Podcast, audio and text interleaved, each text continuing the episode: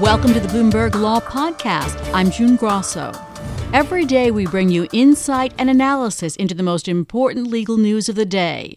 You can find more episodes of the Bloomberg Law Podcast on Apple Podcasts, SoundCloud, and on Bloomberg.com/podcasts. New York and Minnesota are suing the Trump administration over its $1 billion cut to the funding for state health care programs that serve almost 1 million low income Americans. The Health and Human Services Department waited until a day before Affordable Care Act payments were due to notify New York and Minnesota by email that more than $1 billion in annual funding was going to be cut off. That's according to the complaint. Joining me is Timothy Jost, a professor at Washington and Lee School of Law. Tim, New York York and Minnesota were the only two states that chose to offer these basic health programs. Explain what they are. Yeah, I think most people are familiar with the way uh, ways in which most people receive help under the Affordable Care Act, which is either through Medicaid or through the exchanges or marketplaces where people get premium tax credits and and cost sharing reductions to uh, uh, reduce the cost of health coverage and health care if they're financially eligible. But the Affordable Care Act had another possibility, which was the basic health program. And uh, what the way the basic health program works is that states that want to uh, take advantage of this option can uh, receive funding from the federal government to provide health care coverage to people whose incomes are above the Medicaid expansion level, above 133% of the federal poverty level, but not exceeding 200% of the federal poverty level. And Minnesota and New York are the only states that have that have opted to do that. But in New York, more than 700,000 people are participating. In Minnesota, it's about 90,000. And for those people, they're receiving health care coverage uh, a lot uh, cheaper and uh, with more options than uh, would probably have been available under the the the marketplaces or exchanges. So it's a program that has been a tremendous benefit, but as you said, it's now being threatened by the Trump administration. So in this lawsuit, what are New York and Minnesota claiming?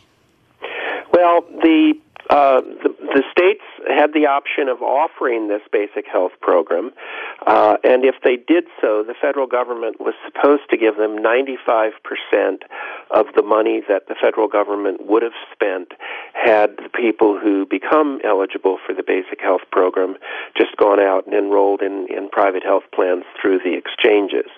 Um, but it was 95% of the amount that the federal government would have paid in premium tax credits and cost sharing reduction payments.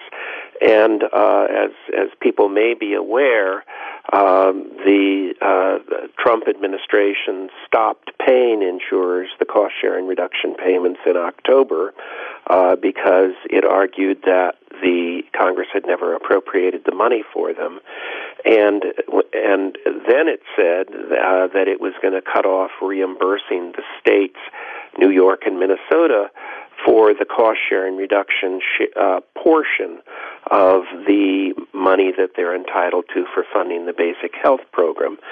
The problem is that the statute, uh, the way the statute is written, uh, the states are entitled to uh, funding from the federal government not uh, at the amount that insurers would have been reimbursed for reducing cost sharing, which is uh, that that's the reimbursement that the Trump administration cut off, but rather uh, based on the level of help that consumers would have gotten from the cost sharing reduction payments, and those uh, that help is still uh, required by law. The insurers are still required to reduce cost sharing, even though they're no longer being reimbursed for it.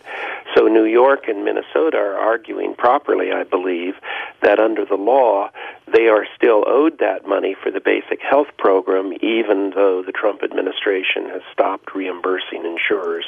That's awfully complicated, but uh, the it is Tim. What what we don't know what the Trump response will be, the Trump administration response, because they obviously haven't had time to file their papers yet. But what are some possible responses to the lawsuit? Well, I mean, I suppose the possible response is uh, is that uh, Congress never appropriated money for the cost sharing reduction payments, and therefore they can't pay the state, just like they can't pay the private insurers. Um, but uh, again, that uh, ignores the fact that the statutes are different under which insurers were being reimbursed and under which the state is being paid uh, for its expenses under the basic health plan, uh, which is to say, it's pretty hard for me to imagine a response. And in fact, the federal government has been pretty unresponsive to uh, New York and Minnesota as they've tried to figure out what what the, the federal government's argument is here. Tim, looking at, I mean, we only have about a minute here, but looking at the Affordable Care Act, and um, the Trump administration has uh, undermined various parts of it in, in various ways. What will be left of it, in your opinion, in about a year? Well, I, I mean, right now, some parts of it are doing quite well. There are more states that are thinking of expanding Medicaid, uh, and enrollment was pretty much uh, for next year what it was for this year.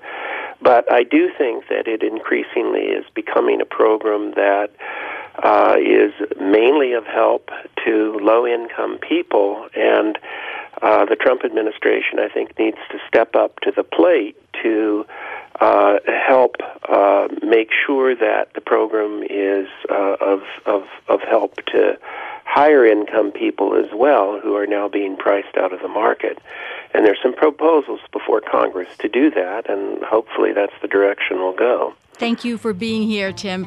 That's Timothy Jost. He's a professor at Washington and Lee School of Law. If it seems like you've been hearing a lot about gerrymandering lately, you are right. There are a barrage of court cases challenging congressional maps in Maryland, Michigan, North Carolina, Pennsylvania, Texas, and Wisconsin. Perhaps more important, the Supreme Court, which has been unwilling to tackle partisan gerrymandering, is taking up two cases challenging maps in Wisconsin and Maryland. That could set a national precedent. Would it send other maps tumbling down. My guest is Bloomberg News Supreme Court reporter Greg Stohr. Greg, the court's in recess, so you have some extra time to study this issue. Chief, right, June. Chief Justice John Roberts does not like courts being the referee in gerrymandering cases. He's called the arguments in those cases sociological gobbledygook. Why yeah. has the court taken two cases this term?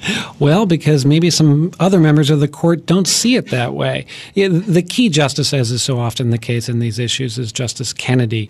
The question we're all waiting to find out the answer to is whether he thinks there are, are manageable standards so that courts can go in and say this map is too too partisan, but this map isn't. Uh, the Chief Justice uh, could join that opinion if, if, if Kennedy joins the court's liberals to say uh, that there is a way to, to draw that line. But it's also very possible the Chief Justice will end up in dissent.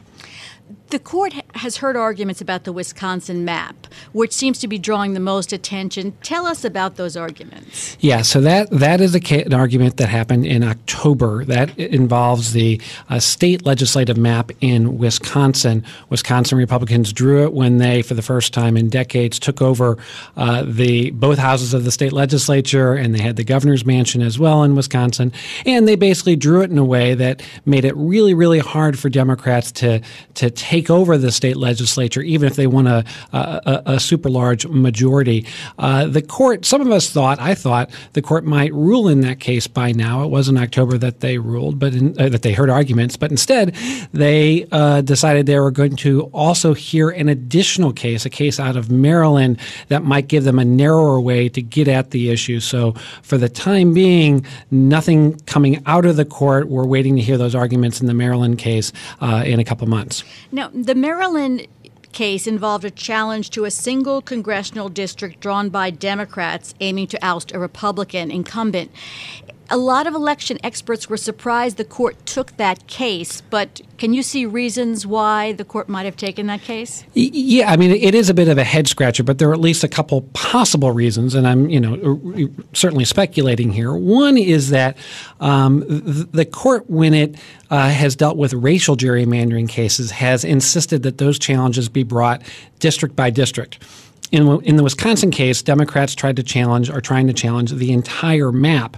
Uh, one possibility is the court will uh, decide in the Maryland case uh, that this is the way you have to do it is, is by challenging a single district. The other possibility is a little more political and less less legal, which is that if this is going to be a term where we have a big win for opponents of partisan gerrymandering, the court could use the two cases to side with Republicans in one case and Democrats in the other case, and that might address. Uh, sort of the concern that Chief Justice Roberts raised, which is that the court's going to look like it's it's uh, being partisan, however it decides these case, cases, and maybe uh, by giving each side one, the appearance won't be uh, quite so stark. So, Greg, after these two cases, after the decisions come down, is it likely that the Supreme Court will have established a nationwide precedent that would make some other maps you know, put some other maps in jeopardy? Yes, certainly if the court says uh, for the first time that this map in, in Wisconsin is so partisan it violates the Constitution, that would set up a new standard that would uh, allow challenges to maps, uh, a, a, number of other maps around the country. And, and probably even if the court uh, decides it on the narrower ground that you can challenge this particular district as being uh, too partisan. Uh, it's also possible, of course, that that the court will say, yeah, you know, this really isn't an area we should get into. We're not going to allow these sorts of challenges, and then uh, then of course we're not going to have the sorts of new lawsuits that we might see otherwise. Now, would this happen in time to make changes for the 2018 elections? So, probably in most cases, no. Um, the one fight where that might be different is there is an existing fight in Pennsylvania. A couple weeks ago, the Pennsylvania Supreme Court struck down a Republican drawn map there as being too partisan. But that court based its ruling on the state constitution. That ruling could go into effect and apply for the 2018 election. Uh, the other cases that are out there the way the timeline is working out, including one in North Carolina, where a lower court has said that ma- that Republican drawn map was too uh, was too partisan. Those cases now seem to be on a timeline where it's more likely that they won't kick in if there is a ruling against gerrymandering until the 2020 election. Let's turn to DACA for a moment. The Justice Department lawyers took the really unusual step of asking the Supreme Court to directly review a California federal judge's order to Homeland Security to resume processing DACA renewal applications. Tell us how unusual that is and where that stands. So it, it's uh, extremely unusual. The Supreme Court has agreed to expedite its consideration of that uh, of that uh, petition, and will probably say sometime in the middle to the end of February whether it's going to hear the case on an ultra fast track and bypass the appeals court. The Supreme Court almost never does that. So if you look at the cases where the court has done that uh, in a standalone case that is not not when it's already considering an issue, uh, they're usually pretty extraordinary cases like, say, the Nixon tapes case or the President Truman's seizure of the steel mills back uh, back in the 1950s. So uh, the Justice Department has to make the case to the Supreme Court that this is so important and so urgent that, that we get a decision now that you shouldn't even wait for an appeals court to, to consider the issue. So, Greg, is it that um, the Supreme Court has said that it will take the case, but it's just a question of whether it will be fast tracked, or is it a question of whether it's going to take the case at all? No, I'm glad you asked that. So, n- no, the, the court has not said it will take the case. The only thing the court has done is it has said we will consider the request to take the case on an expedited basis so that it is at least possible we could agree to hear it this term, but the court uh, has not uh, in any way agreed to actually hear the arguments uh, either this term or going forward. And do, do, does any of that affect the the timelines or the, the dates for DACA filings? That's just going forward. Yeah, so probably not. The key the key thing is so a, a federal judge has, as you said, ordered the administration to start accepting applications again. The Justice Department, even though it went to the Supreme Court, didn't seek a stay of that ruling. That means that it is now having to comply with that ruling. People are filing new uh, applications to renew their DACA status, uh, even if their DACA status doesn't expire until you know, June or July. Another unusual move, not asking for an injunction. Thanks so much for being here, Greg. Always a pleasure. That's Bloomberg News Supreme Court reporter Greg Stohr. Thanks for listening to the Bloomberg Law Podcast.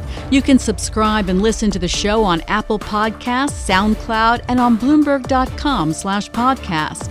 I'm June Grosso. This is Bloomberg.